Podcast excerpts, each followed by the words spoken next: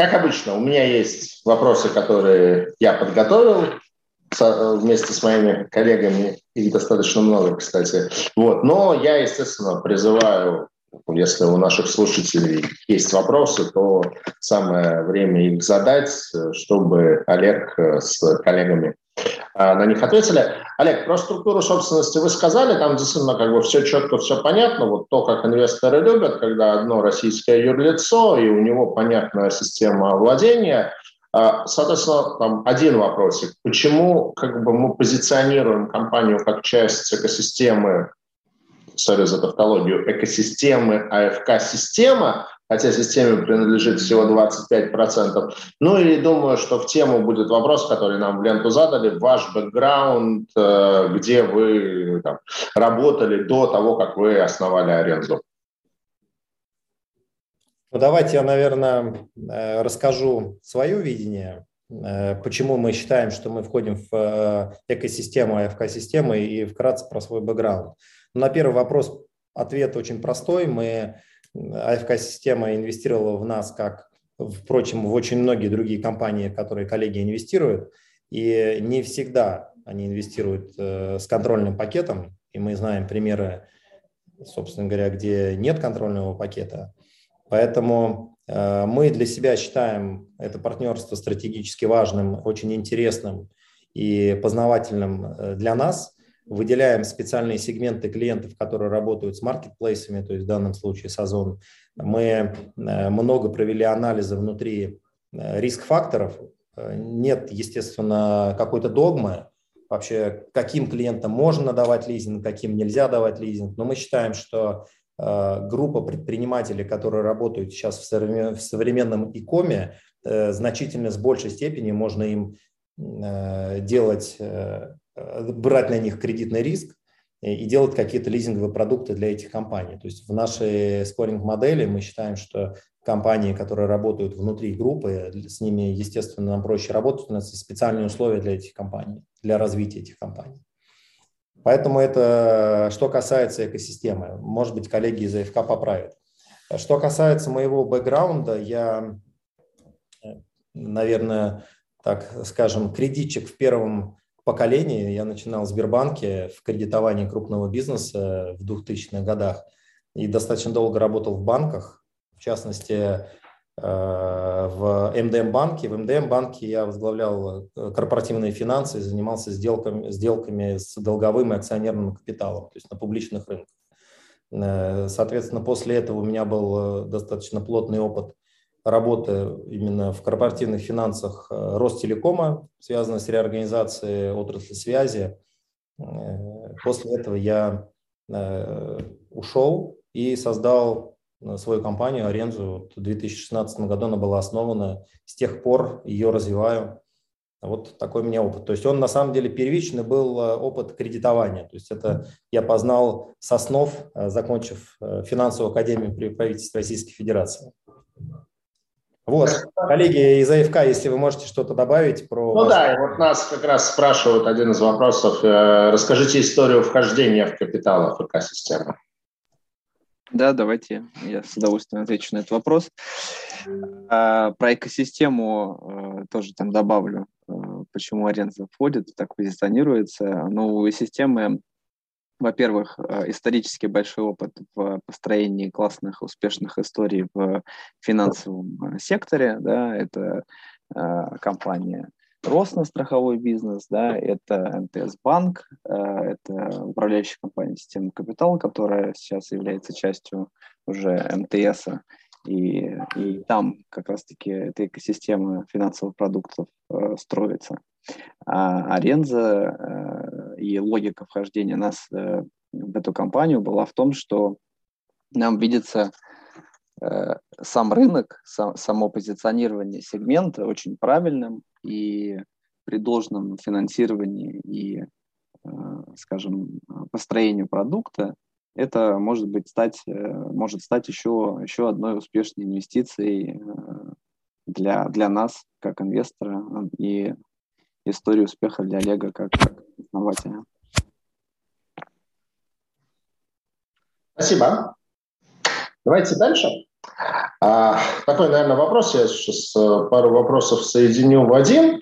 А, значит, а, ваша специализация – это лизинг оборудования. Вы дали слайд, где было распределение этого по разным отраслям, то есть это пищевка, это IT, это машиностроение, медицинское оборудование. И вот, собственно, наверное, с этим связан один из ключевых вопросов. Вы его косвенно затронули, но, наверное, стоит как бы обсудить поподробнее. То есть э, это возможность, как бы, собственно, получить оборудование обратно в случае, если лизингополучатель не платит. То есть почему как бы популярны там, автомобили или автобусы или ЖД-вагоны как объект э, лизинга? Потому что они очень легко отчуждают. Ну, вот, э, не, купили в лизинг автомобиль, не платят за автомобиль, лизинговая компания пришла, забрала этот автомобиль, на нем есть э, госрекномер, все, вот, вот, вот э, можно пробить там ВИН-номер, все, вот, понятно, что именно этот автомобиль был взят в лизинг. В случае с оборудованием, то есть, допустим, дали вы в лизинг какое-то оборудование, клиент это оборудование там продал, не знаю, украл, разобрал по частям, вы приходите забирать, ничего нету. Или вы приходите забирать оборудование, а клиент говорит, это не ваше оборудование, это на другие деньги куплено. Вот, а, соответственно, вот как бы ключевой вопрос, как, собственно, происходит идентификация оборудования. Ну и такой нам в ленту прилетел, наверное, такой чуть жестковатый вопрос, но думаю, что возьмемся ответить. Какое оборудование вы будете сдавать в лизинг, когда закончится мода на кофейные точки. Но я имеется в виду, что у вас большая э, экспожа на именно пищевую отрасль, и, видимо, возможно, то есть вот Михаил Кожемяк, э, постоянный участник наших вебинаров, э, возможно, он посмотрел повнимательнее, и там большая доля именно кофейных аппаратов. Ну вот, в общем, вот взыскание оборудования, его идентификация и отдельно про кофейные точки. Да, э, я хочу здесь очень важно отметить следующий момент, что когда мы, когда я начинал вкладывать в эту компанию деньги и ее развивать, э, большинство банкиров смотрят консервативно. И первое, что все задавали вопрос, а как же вы будете отбирать это оборудование? Я считаю, что надо думать на тему того, как развивать людей. То есть люди, если они не попадают в сложную ситуацию, предприниматели, у них нет резона э, не возвращать это оборудование и не платить нам. Мы даем шанс. То есть люди, очень многие э, предприниматели, которые воспользовались лизингом в нашей компании, мы получаем количество большое каких-то благодарных отзывов. Это для них была возможность начать бизнес, поскольку в банках получить кредит на новое направление деятельности очень сложно. Поэтому мы считаем, что надо людям в первую очередь доверять и работать и улучшать инструменты, чтобы люди не попадали в такие сложности. То есть мы с коллегами изучали клиентский путь, как предприниматель вообще начинает задумываться и уходит с своего какого-то основного места работы, и вдруг он начинает открывать бизнес. У него, конечно же, случаются сложности. Мы уже за несколько лет столкнулись с большим количеством кейсов, которые абсолютно не зависели от человека. То есть человек базово, он намерен нормально себя вести, и э, наши системы э, как раз настроены на то, чтобы скорее исключить фрод. То есть прямое мошенничество. То есть, когда ты сказал, что человек взял, продал оборудование, это мошенничество. Поэтому мы такие ситуации считаем, что мы должны в первую очередь идентифицировать потенциальное мошенничество, если человек намеренно хочет обратиться в нашу компанию и не вернуть это оборудование. Поэтому здесь э, вопрос э, очевидно понятен. Что происходит с человеком, с предпринимателем, когда он попадает в сложности, и мы столкнулись с различными вещами, такие как пожар, Э, раскопка метро в Москве, когда люди просто физически не могли попасть э, в торговую точку, а человек платил аренду и, естественно, прогорал, не мог платить.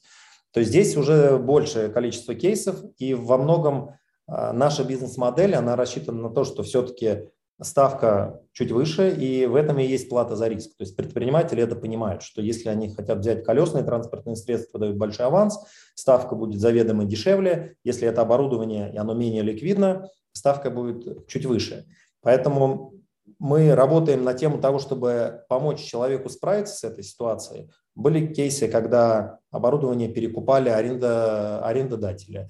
Э, мы ждали и помогали человеку продать бизнес целиком. Он продавал бизнес целиком, это часто случается с франшизами, приходят новые предприниматели, э, и деньги возвращаются. Поэтому сказать, что э, мы прямо сильно боимся того, что люди будут брать это оборудование и продавать, нет. То есть мы находимся в том сегменте, где само действие мошенничества – это уже чуть другая плоскость, нежели гражданское правовой кодекс.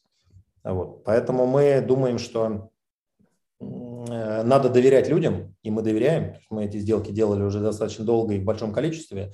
И люди отвечают нам взаимностью, да, у них случаются сложности, мы э, каким-то образом с человеческим лицом их э, решаем, возвращаем оборудование, если это возможно. То есть мы за свой счет даже было, вот, например, в пандемию было очень много кейсов, когда закрывали бизнес, и здесь действительно было очень сложно. То есть мы входили в положение, забирали оборудование, реализовывали как э, было оборудование другим клиентам. И это нормальное поведение, я считаю, клиентов в сложностях. А вот э, продажа и э, какие-то мошеннические действия – это ненормальное поведение, с этим боремся. Что касается вопроса про оборудование, да, вот про что мы будем, какое оборудование давать лизинг, но у нас на самом деле общепит оборудование занимает, да, существенную долю, но оно не доминирует. То есть у нас есть различное оборудование для клининговых компаний, для автосервисов. IT, IT-сегмент, он э, классно растет. Мы видим хороший спрос э, как на рабочие станции, так и на серверное оборудование. Поэтому бизнес-модели меняются. У нас даже есть экзотический тип оборудования, который мы сдавали в лизинг.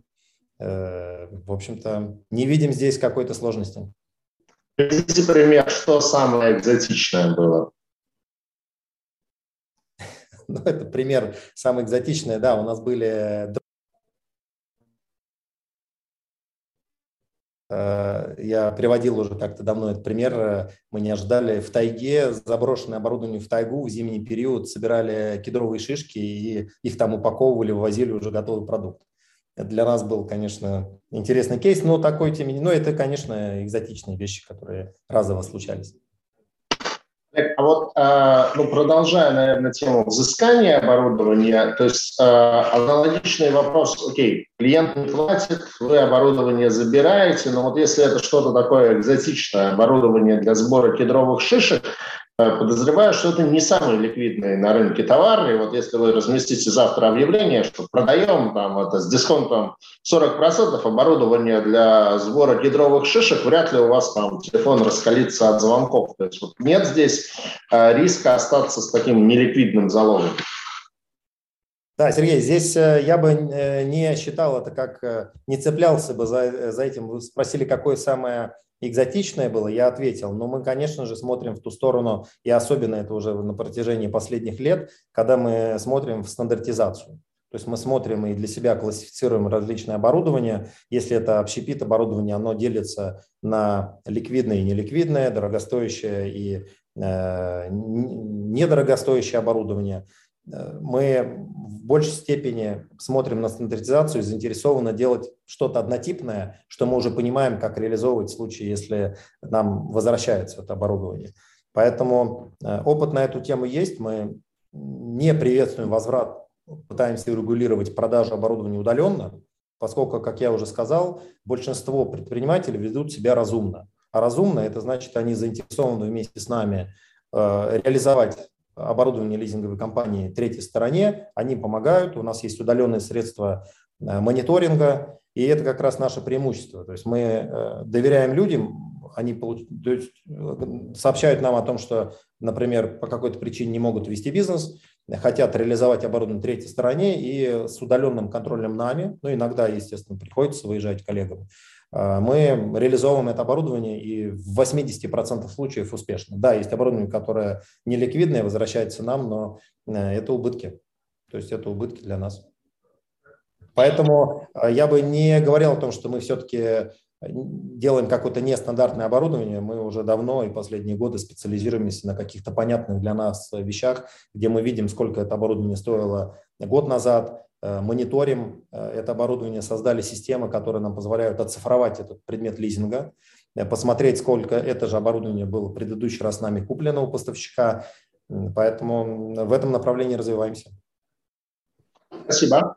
С точки зрения диверсификации по лизингополучателям, а есть ли у вас там, не знаю, какой-то экспожа на топ-1, топ-5, топ-10 лизингополучателей, или у вас там, не знаю, распределено очень равномерно и, условно, больше 10% ни у кого из ваших клиентов нету? Да, больше 10% нет ни у кого. Я бы даже так сказал, что больше 2% нет ни у кого. То есть у нас есть э, максимальный трэш, это 2% от э, текущего портфеля, который мы могли бы взять риск на потенциального лизингополучателя. Поэтому большая часть э, это все-таки распределено, как я показывал на своем слайде, количество сделок, то есть большая часть сделок это все-таки сделки в том чеке, который мы для себя считаем целевым. Спасибо. А, в, а, если в целом про лизинговую отрасль, то получается, там, в ней есть две такие, может быть, немножко противоположные тенденции. То есть, с одной стороны, рынок а, продолжает расти. Вот эксперт РА, они традиционно делают там, рынки лизинговых компаний, и получается, объем нового бизнеса по лизингу за 9 месяцев 2021 года вырос на 54%. Ну, то есть так очень даже мощненько. С другой стороны, если посмотреть на количество игроков в лизинговой отрасли, то оно постоянно сжимается. То есть, там, условно говоря, каждый год там около сотни лизинговых компаний закрывается, а там, не знаю, там, до десятка открывается. Вот с учетом этого, а, ну, как бы в целом вы там в лизинге не очень большой игрок, то есть вот общее место у вас 83 но по отдельным позициям вы там, э, входите в топ-10 или в топ-20 там, по телекоммуникационному оборудованию, по пищевой промышленности, там, оборудование для ЖКХ, медицинская техника, деревообрабатывающее оборудование, вы занимаете достаточно лидирующие позиции. То есть ваш взгляд вообще в целом на российский рынок лизинга, он там скорее на подъеме или он наоборот скорее в какой-то фазе сжатия, то есть с чем связано вот это вот укрупнение лизинговых компаний и вообще куда дальше лизинговая отрасль пойдет? Да, отличный вопрос про отрасль. Мы э, уже, э, хотя большая часть сотрудников нашей компании не работала в лизинговых компаниях, поскольку мы создавали, по сути, новый продукт, новый сегмент, но тем не менее с э, плотно с 2017 года мониторим ситуацию, сталкиваемся в ежедневной основе с коммерческими предложениями других компаний, клиенты нам их показывают, мы это видим, и видим игроков. Э, в этой связи я и как раз рассказал про то, что мы собираем э, абсолютно достоверную статистику из э, Федресурса, в которой большинство лизинговых компаний публикуют свои данные, и мы анализируем 130 компаний. Сказать, что 100 компаний пропадает с рынка, я бы так не сказал. Практически все игроки, которые мы видели три года назад, они все в рынке существуют. Это есть игроки как независимые, так и игроки каптивные от каких-то банков. Даже больше я бы сказал, что за последние годы появились новые компании, которые находятся, например, в колесном сегменте или занимаются лизингом автомобилей, какие-то подписки реализовывают или еще какие-то вещи. Э, и игроки появляются все больше и больше. Есть модели в том же общепит оборудовании компании, которые, может быть, не называют себя лизингом, но конкурируют в нашем сегменте, которые делают аренду оборудования, Э, просто там нет слова лизинг, но сути это не меняет. То есть они точно так же с правом выкупа передают это оборудование клиентам. Поэтому мы как компания, да, находимся на достаточно э, удаленном позиции относительно топов, но надо при этом понять, что, например, топ-50 достичь крайне даже невозможно. То есть можно просто сделать одну сделку с железнодорожными вагонами, и мы никаким образом, сколько бы, даже если, не знаю, там 20% предпринимателей э, в России начнут пользоваться э, продуктом лизинг для финансирования своего бизнеса, мы все равно не достигнем этих цифр. Но и мы не ставили перед собой такой задачи. Мы считали, что мы должны очень четко понимать э, сегменты, в которых мы работаем. Это нам позволяет делать текущее состояние цифровизации процесса и статистики, которые есть на рынке. Если мы работаем в общепите, что есть общепит? Например, тот же эксперт РА анализирует сегменты очень укрупненно. Они считают, что оборудование для пищевой промышленности и общепита – это одно и то же. Но оборудование для пищевой промышленности линия может стоить 100, 200, 300 миллионов рублей. Это одна сделка. Это будет какой-нибудь семилетний лизинг, который сделает какая-нибудь одна капитивная компания из э, приближенных государства. А нам на 130 миллионов средняя точка общепита э, ну, ресторана, обычный ресторан, который открывается, если я не говорю про кофе-поинт, это 3 миллиона рублей сколько надо открыть таких ресторанов, и там тоже люди. То есть, поэтому мы считаем, что мы э, вот в нашей статистике, которую мы в том числе привели, видим реальных конкурентов, кто работает именно в сегменте малый бизнес и маленький чек, и видим какие-то укрупненные сегменты, которые э, сравниваются с крупным и большим лизингом. Поэтому, если посмотреть статистику роста количества сделок, которые мы уже наблюдаем Э, в перспективе последние два года, да, рынок э, растет, все больше и больше появляется клиентов, в том числе мы это видим по нашим клиентам, которые становятся друг, клиентами других лизинговых компаний, или наши клиенты, которые выбирают у нас наш максимальный лимит и потом обращаются в другую лизинговую компанию, мы это все видим. Поэтому я считаю, что рынок развивается. Это, э, если посмотреть на западную статистику, которую мы, собственно говоря, брали как бизнес-модель, там больше 90% оборудования любого, даже вывеска в магазине, оформляется в лизинг, поскольку это выгодно для предпринимателей.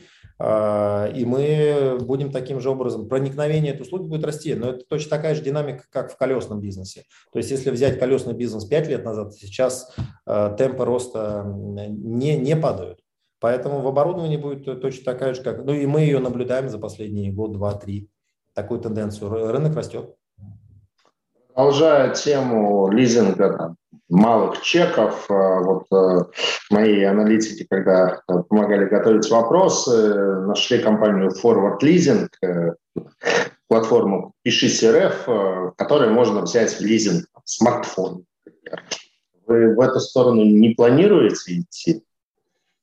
Прекрасный пример, собственно говоря, появления новых компаний узкопрофильных, Компания Forward Leasing, мы ее прекрасно знаем, и они делают э, хорошую вещь. Их э, целевой аудиторией являются физические лица.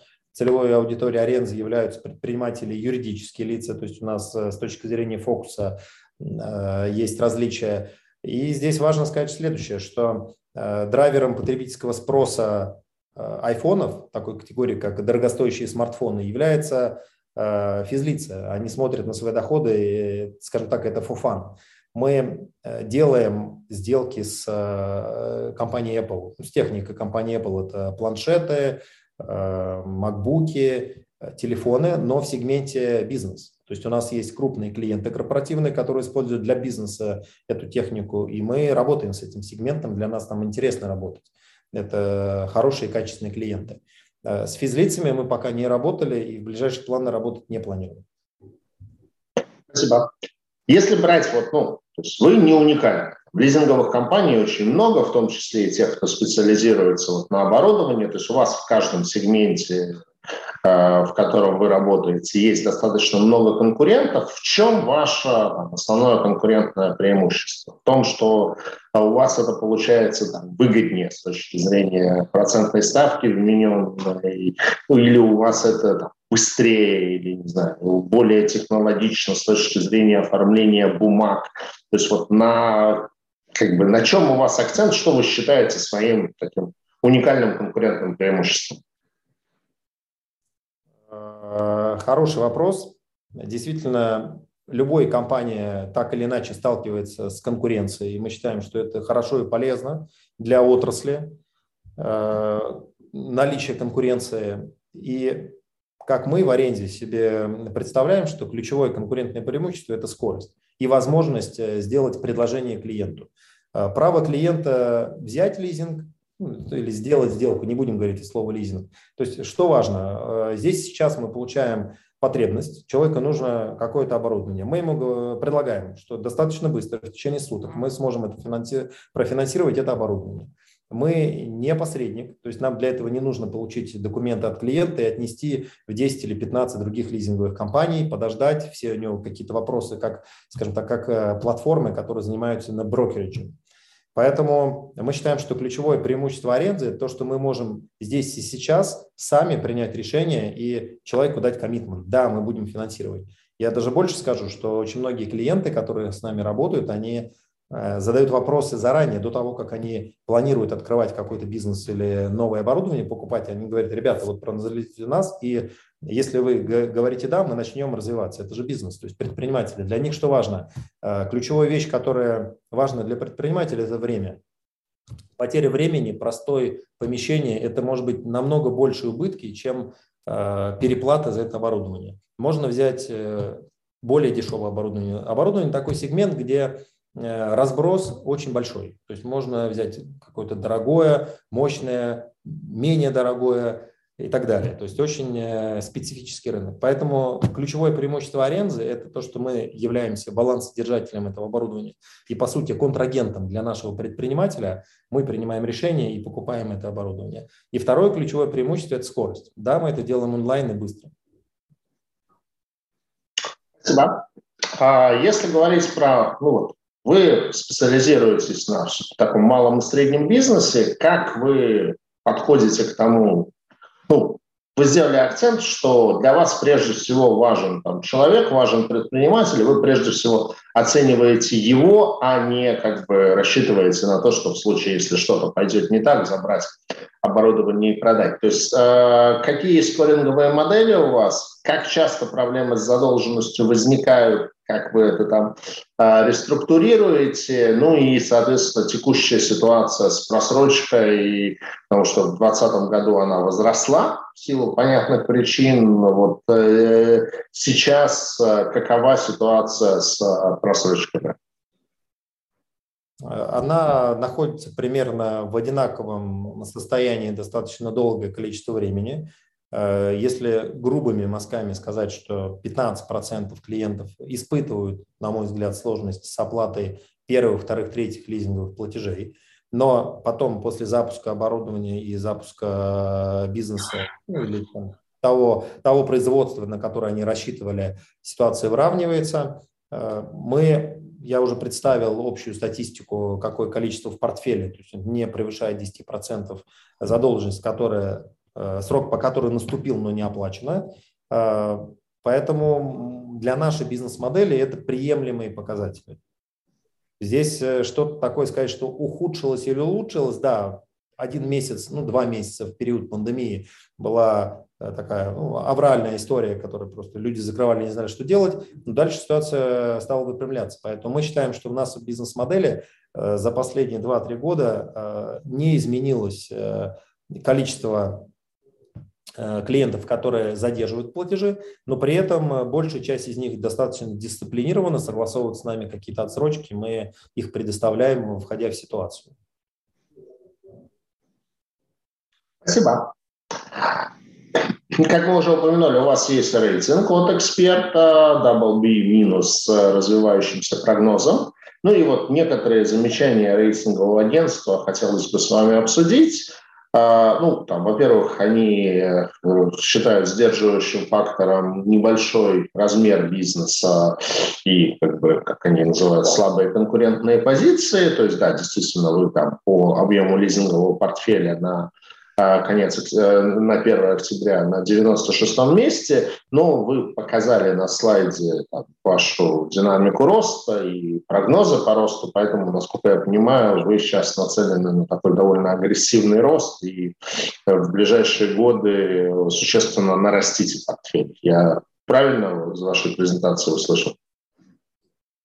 Да, все верно. Мы планируем э, рост и наращивать портфель. То есть мы видим этот спрос и планируем э, удовлетворять спрос. Именно поэтому мы э, находимся сейчас здесь и готовы э, готовить рыночные инструменты по привлечению инвестиций, ровно точно так же, как мы сделали рыночные инструменты по размещению средств. То есть у нас все сделки абсолютно рыночные, с рыночными клиентами, и мы накопили эту статистику, что, в общем-то, наверное, подтверждается, коллеги могут, если что, прокомментировать, входа инвесторам, они видели эту статистику, что она есть.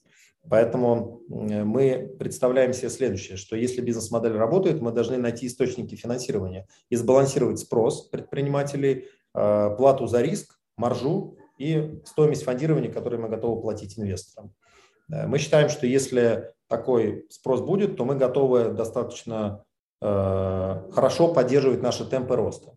Темпы роста у нас составляли в среднем два раза в год. Мы считаем, что это достижимо от текущих даже уровней, то есть хотя мы растем, но и при этом, еще раз повторюсь, мы не пытаемся э, встать в рэнкинге лизинговых компаний России в какие-то строчки и не идем намеренно в крупные чеки. Спасибо. То есть здесь очень важный момент такой, что мы создали достаточно высокооборачиваемую бизнес-модель с точки зрения cash flow. Э, у нас дюрация этих сделок э, достаточно короткая, но э, если проанализировать в среднем дюрацию сделок, которую делают другие лизинговые компании, у нас эта статистика есть, которые работают с более крупным чеком. Там дюрация сделок намного длиннее, то есть нужно иметь более длинные деньги с точки зрения фондирования. То есть это сделки пятилетние, семилетние, с оборудованием десятилетние сделки есть.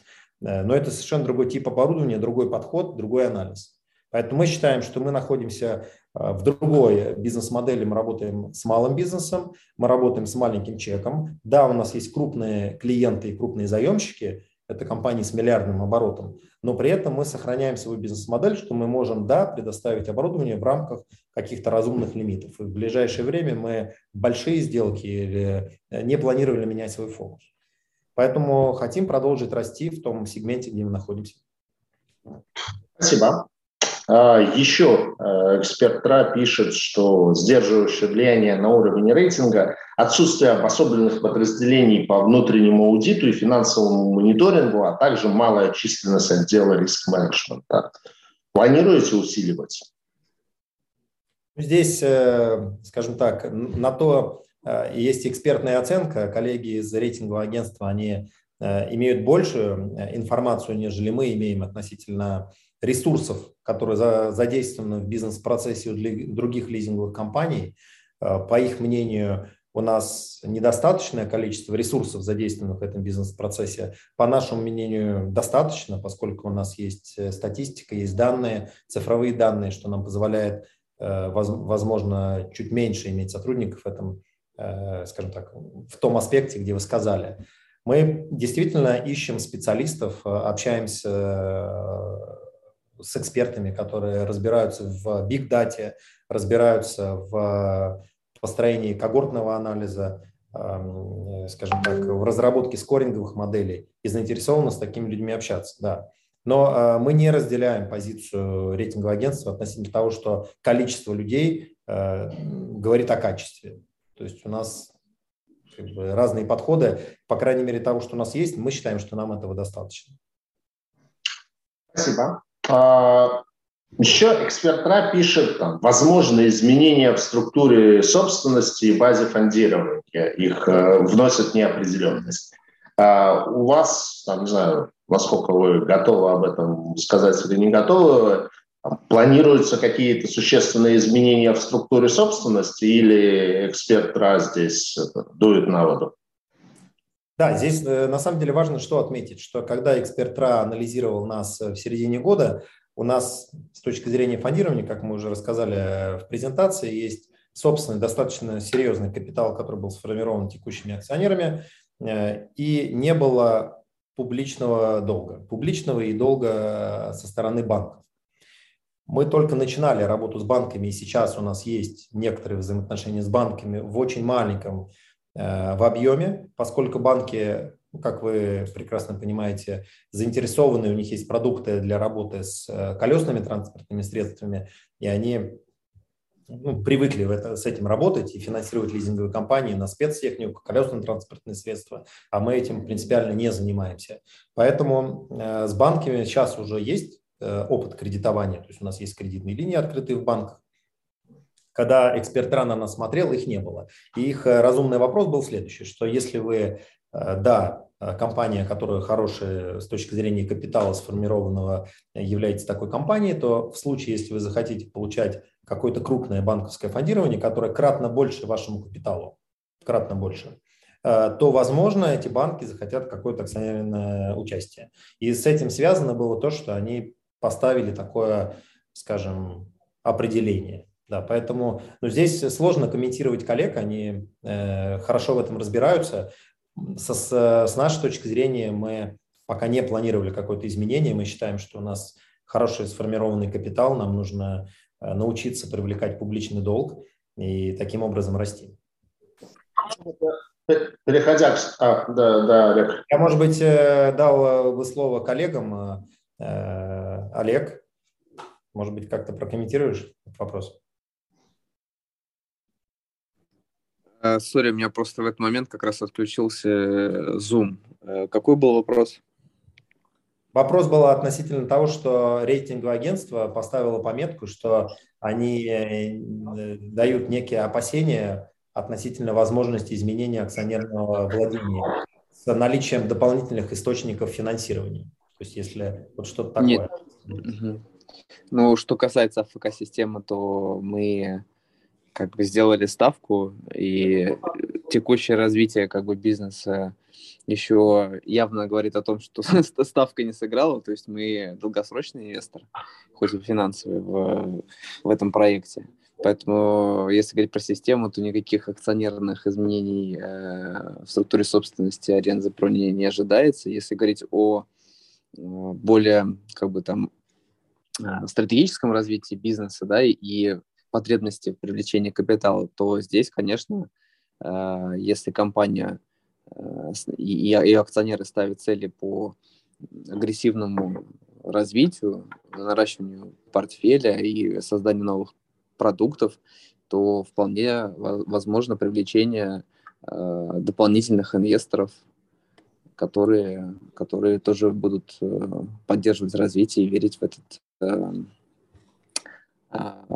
продукт, который строит э, аренда.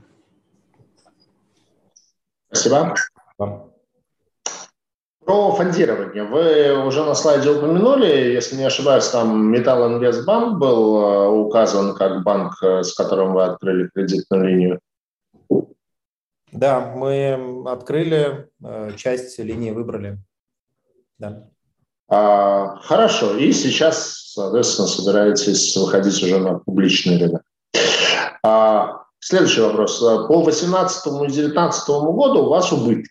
То есть э, это было, там, не знаю, некое плановое, что вы не вышли на break-even там, с точки зрения масштаба бизнеса, и вы, вот, основывая компанию, понимали, что да, какое-то количество времени просидите в убытках.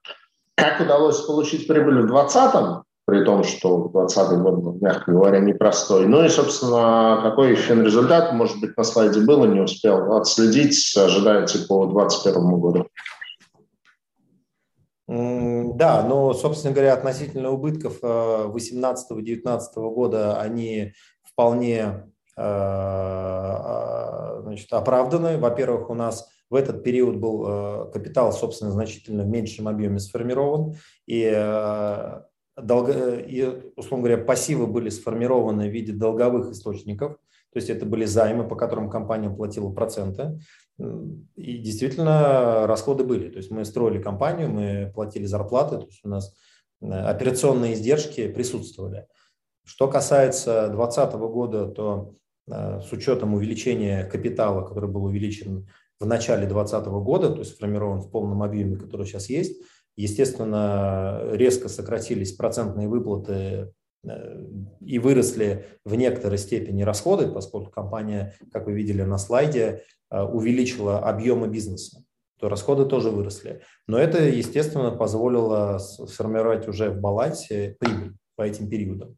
здесь важно еще отметить, что особенности учетной политики, э, которые использует наша компания, мы несем текущие расходы в текущем э, расчетном периоде, ну, там, квартал, если возьмем квартал, то есть это операционные расходы, зарплаты и прочее, а доходы формируются только в будущем. То есть что, конечно, э, нам в балансе, если вы посмотрите на наш баланс, у нас есть доходы будущих периодов, это, по сути, наши нереализованные доходы, которые мы признаем в будущих периодах, но расходов, операционных расходов мы уже не несем, поскольку мы, заключив сделки в каком-то текущем квартале, э, по сути, в следующих кварталах мы их просто обслуживаем. Поэтому все расходы, которые мы несем, мы их несем в текущем, э, в текущем квартале, они ложатся на расходы этого, этого периода.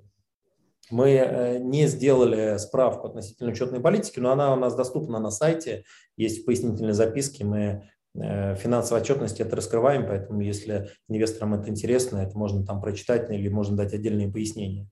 Э, соответственно, мы э, в этом периоде, в 2020 году и в 2021 работаем в прибыли, и мы ожидаем прибыль по итогам года. Да. Спасибо.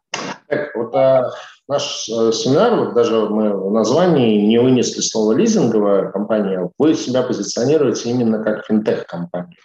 Вот что, на ваш взгляд, что вы в это слово вкладываете, то есть почему вы финтех? А, и, э, соответственно, а, насколько сложно вообще проходит цифровизация лизинговой сферы? У вас IT-решения, они в большей степени свои или вы их заказываете? Не знаю, нет ли у вас планов вообще как бы свои какие-то IT-продукты продвигать на внешний рынок и продавать их еще кому-то, потому что, ну, я как э, директор Симбонса знаю, что IT индустрия сейчас стала очень дорогой с точки зрения зарплат э, работающих в ней людей. Поэтому вопрос как бы окупаемости костов на IT, он такой для всех стал очень актуальным. Да, э, на первый вопрос я бы ответил так. Почему мы себя считаем не лизинговой компанией, а именно финтех-компанией? Это обусловлено тем, что э, ключевая задача, которая стояла перед командой, перед э, коллегами, которые работают в IT, это накопление данных и разработка продуктов. То, что из себя представляет Аренза, как ключевое направление и видение, куда мы развиваемся, мы все-таки хотим быть решением для предпринимателей по приобретению оборудования. То есть у них есть запрос, мы можем дать ответ. Да, э, мы считаем, что не бывает такое, что это безусловный ответ, который все должны воспользоваться. Мы считаем, что даже если 5% предпринимателей воспользуются этим ответом на их запрос по приобретению оборудования через нас, э, это будет э, огромный бизнес, собственно говоря, для нас. Поэтому что мы делаем? Мы считаем, что лизинг оборудования – это одна из форм представления финансирования предпринимателей. Мы работаем над тем, чтобы при, естественно, росте компании мы сможем предложить какие-то другие продукты, возможно, это будет не лизинг. Ну и как мы знаем, что э, проводится определенная работа по э, изменению лизинговой отрасли, то есть мы, в общем-то, участники лизингового рынка, но мы не считаем, что все-таки лизинг – это то, что мы, э, для чего мы создавали эту компанию. То есть основной ответ – это то, что мы разрабатываем технологию, которая позволяет быстро и просто в маленьком чеке удовлетворить большое количество клиентов. Это как раз и есть IT. И вторая часть, которая очень важная, я вот э, на слайде IT рассказал, это э, данные, которые мы собираем и которые мы будем использовать для того, чтобы построить другие продукты. Вот, э, а, данные какого рода? Э, данные по предметам лизинга, по компаниям, которые к нам обращаются, по компаниям, которые вообще участвуют в лизинговом рынке. То есть то, что нам это, э, наши э, отчеты аналитические, которые мы готовим, они, в общем-то, во многом эксклюзивны. То есть мы видим все предметы, это то, что как раз собственная разработка позволяет сделать. Поэтому компания Аренза – это компания про оборудование. То есть мы хотим помочь поставщикам Э, дать возможность этого оборудования продать или как можно больше э, иметь какое-то конкурентное преимущество, потому что мы знаем, что подписка – это очень модное направление, которое сейчас, например, автомобили переходят в подписку. Да, подписка – это не весь рынок, но э, рынок подписки растет. То, то же самое будет происходить в каких-то других сегментах. И мы э, думаем, что Аренза, находясь между поставщиками различного оборудования и потребителями этого оборудования должна найти решение, как упростить пользование. Лизинг – это один из способов. Спасибо. Олег, я правильно понимаю, что вы как трушная финтех-компания, вы работаете, у вас один офис, и все сделки вы совершаете онлайн.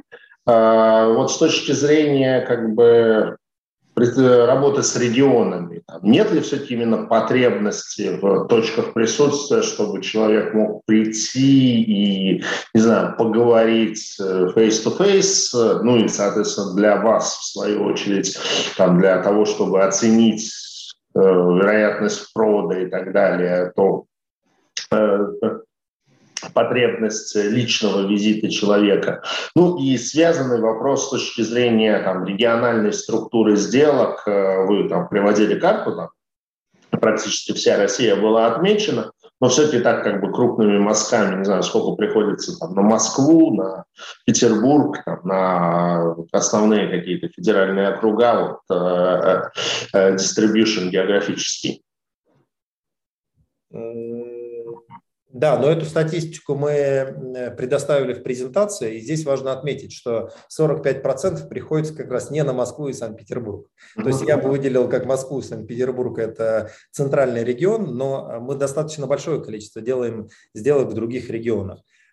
Что касается филиалов и последней мили, мы все знаем, мы работаем в финансовой сфере, это и банки, и лизинговые компании. Это очень дорогое, дорогое удовольствие иметь э, последнюю милю в регионах.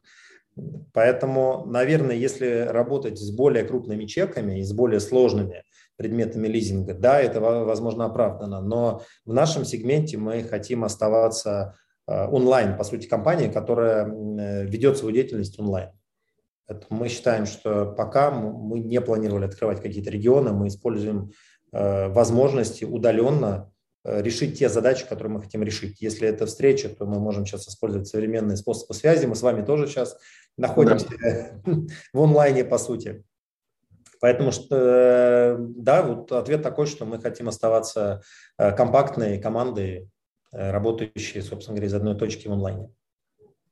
Может, вопрос чуть-чуть отвлеченный, чуть, не знаю, философский. На рынке присутствует, ну, вы планируете выходить на рынок, э, ваших коллег по отрасли, лизинговых компаний на э, облигационном рынке достаточно много. То есть, ну, там, я думаю, как минимум два десятка лизинговых компаний на рынке точно есть.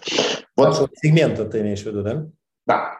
Угу, да. А вот что что является основным риском? Вот с точки зрения инвесторов, что э, может пойти не так, почему лизинговая компания может дефолтнуть? Слава богу, тьфу -тьфу -тьфу, там, стучу по дереву, за последние несколько лет ни одного дефолта в этом секторе я не помню, по-моему, его не было. Но вот условно говоря, каков сценарий, какова там, не знаю, спираль э, риска, которая может привести лизинговую компанию к кризису. Вот сейчас не про аренду, а вот про какую-нибудь условную лизинговую компанию, абстрактную, потому что, как говорится, на себе не показывают. Вот э, что, э, на что инвесторам смотреть, э, покупая облигации лизинговых компаний? Ну, как э, старый кредитчик, я скажу две вещи. Смотреть в первую очередь на диверсификацию портфеля и второе на достаточность собственных средств. Все. Если портфель диверсифицирован, у тебя нет зависимости от какого-то одного крупного контрагента, который может по той или иной причине не исполнять обязательства. Э, второй момент, на который надо смотреть, это достаточность собственного капитала и процент ну, я, как, по крайней мере, анализирую другие лизинговые компании, я смотрю процент лизинговых платежей к получению, то есть тот объем, который компания планирует получить в том или ином периоде времени, к размеру долга, который у компании есть, который ей надо вернуть. Два, два аспекта. Спасибо.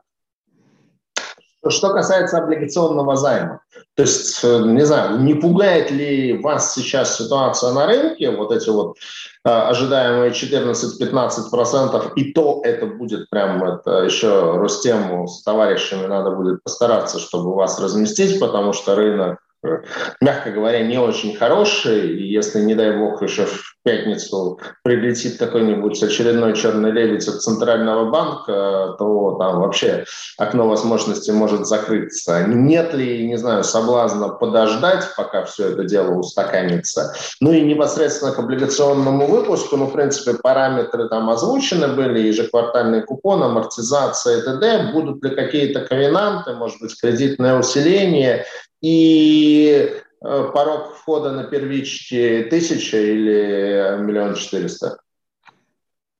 Я думаю, входа... что ответ на этот вопрос я Рустему бы передал, Рустем. Да-да-да, я прям вот не спросясь, да, начал отвечать, сори.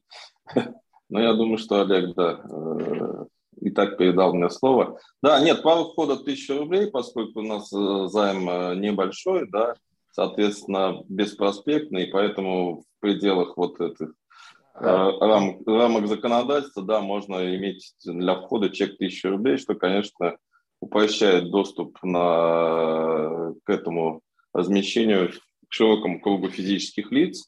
То есть они могут обращаться в инвестиционный банк цена, то есть здесь э, схема стандартная, обычная книга.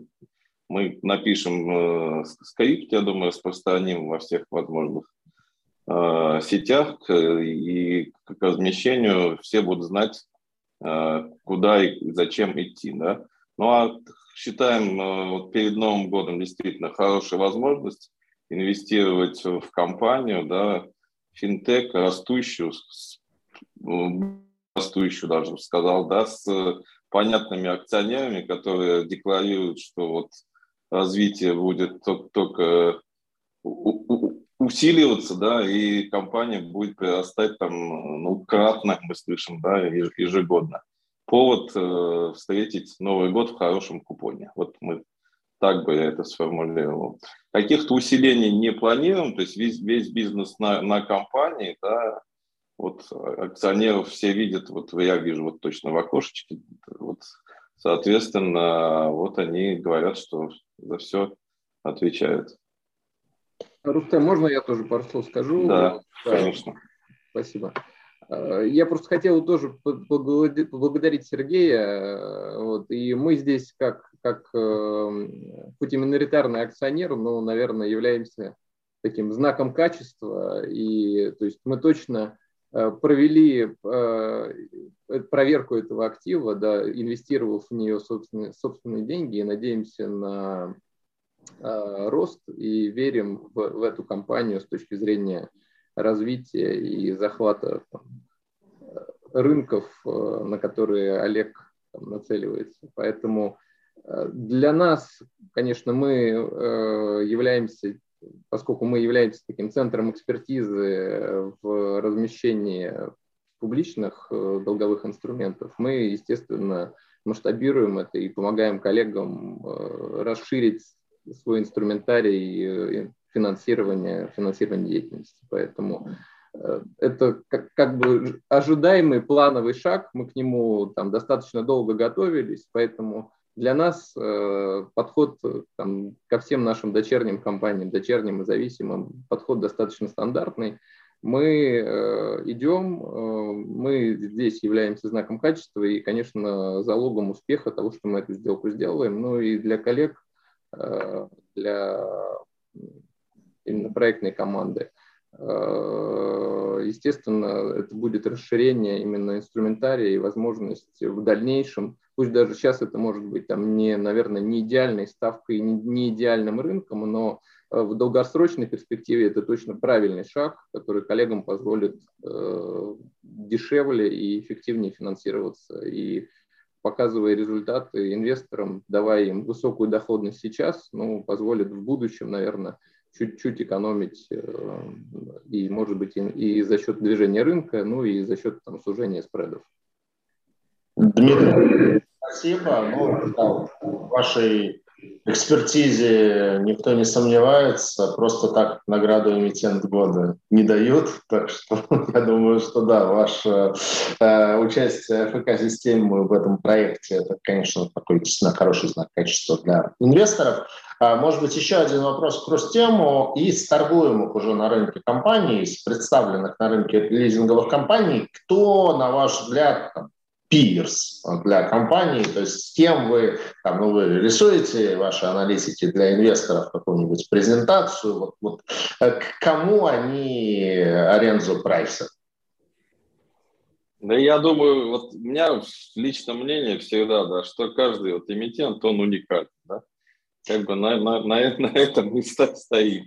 Ну, я бы вот, честно, не хотел бы вот ни с кем сравнивать. Это действительно такой э, современный проект, да, и как бы э, финтех-проект, поэтому здесь многие подходы у компании действительно являются инновационными на рынке, да. Понятно, что от доходности, которую мы видим на рынке для других компаний, которые работают там, э, ну и обслуживают э, и клиентами, которых являются субъекты там малого среднего бизнеса, да, наверное, вот эти, от этих доходностей там куда-то не уйти, я бы впрямую вот не хотел бы сравнивать. Ну, в принципе, я на самом деле что-то уже и сказал, да, наверное.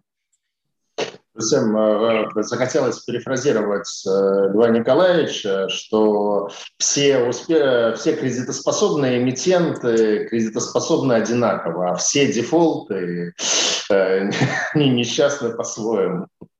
Ну, мы же слышали, вот, да, что у компаний практически нет сейчас долга, да, даже кредитная, ну, небольшая там выборка сейчас произошла, да, поэтому фактически это вот э, начало пути. Я думаю, всегда интересно инвестировать в начале. Да. Спасибо. Парочка вопросов, которые нам прилетели в ленту, на которые мы не ответили. Так, ну, про стратегию. Так, про бэкграунд Олега ответили, про систему, про стратегию ответили, про кофейные точки ответили. Так, за счет чего удалось достичь резкого снижения просрочки при росте портфеля? Хороший вопрос. Мы э, вкратце об этом сказали. Э, за счет того, что у нас есть большее количество возможностей по анализу потенциальных заемщиков. И второй момент, который я не сказал, это повторные сделки. То есть компания по мере роста э, получает лояльных потенциальных клиентов, которые пользуются нашими услугами достаточно часто. И, естественно, это во многих бизнесах кредитных происходит, когда компания набирает какую-то определенную массу и выходит на, объемы, то она во многом опирается на лояльную базу, которая уже э, имеет э, в своем бэкграунде. Мы уже анализировали эти компании, они показали хорошую платежеспособность, мы повторно увеличиваем сделки с этими клиентами. Поэтому я бы это как раз э, связал с тем, что у нас уже была хорошая наработанная база, и мы много работаем с повторными клиентами. Спасибо. И еще один вопрос. Э, являя, ну, оборудование является ли импортом? Ну и, наверное, там, немножко перефразируя вопрос, возникают ли у вас валютные риски? То есть, э, что вы э, оборудование клиенту ставите, но вы при этом имеете ли вы какой-то растянутый валютный долг перед поставщиком этого оборудования? Мы приобретаем оборудование и очень часто, которое оценивается в валюте и платим за него рубли. То есть мы сами не являемся э, импортером и не ввозим никакое оборудование на территорию Российской Федерации. Работаем через поставщиков, которые возят это оборудование, поскольку наша задача, как мы себе видим, профинансировать это оборудование. Задача поставщика э, его приобрести, продать Э, поддерживать, монтировать и делать все любые другие вещи, которые надо делать с оборудованием. Мы входим в, кредитный, в валютный риск в очень ограниченном количестве, когда какие-то, каким-то поставщикам, если длительные сроки Э, отгрузки этого оборудования, например, доставки на 2-3 месяца, да, такой валютный риск может быть, но он, в общем-то, закрывается клиентом. То есть в нашем договоре лизинга предусмотрено, что мы не должны, как компания, попадать на валютные риски, но мы и не попадаем. Спасибо. Ну что ж, мы нашу повестку исчерпали, и те вопросы, которые были у меня готовы, и те вопросы, которые к нам а, пришли от слушателей. Поэтому по традиции, естественно, желаю удачи в размещении. Рынок неплохой, но согласен с тем, что для инвесторов пережить новогодние праздники лучше в бумаге с хорошим купоном, чем просто в кэше. Вот, поэтому думаю, что Ростему со товарищами удастся ваш выпуск разместить, тем более, что 300 миллионов, ну, объективно говоря, не очень много. Вот, поэтому будем очень рады новым встречам и в онлайне, и в офлайне на нашей конференциях. Вот, э, поэтому желаю вам удачи. Дмитрий, всегда рады встрече с компаниями, имеющими отношение к АФК-система. Э, приводите еще э, ваших дочерних и аффилированных структур. Рустем, ну а вам удачи разместить выпуск в наши нелегкие времена. Спасибо, да. Говорят, лебедь уже летит, но будем надеяться, что это не повлияет на наше Его там собьют на подлете, не долетит. Спасибо. Спасибо, спасибо Сергей, спасибо за, за встречу. Всем спасибо, коллеги. До свидания.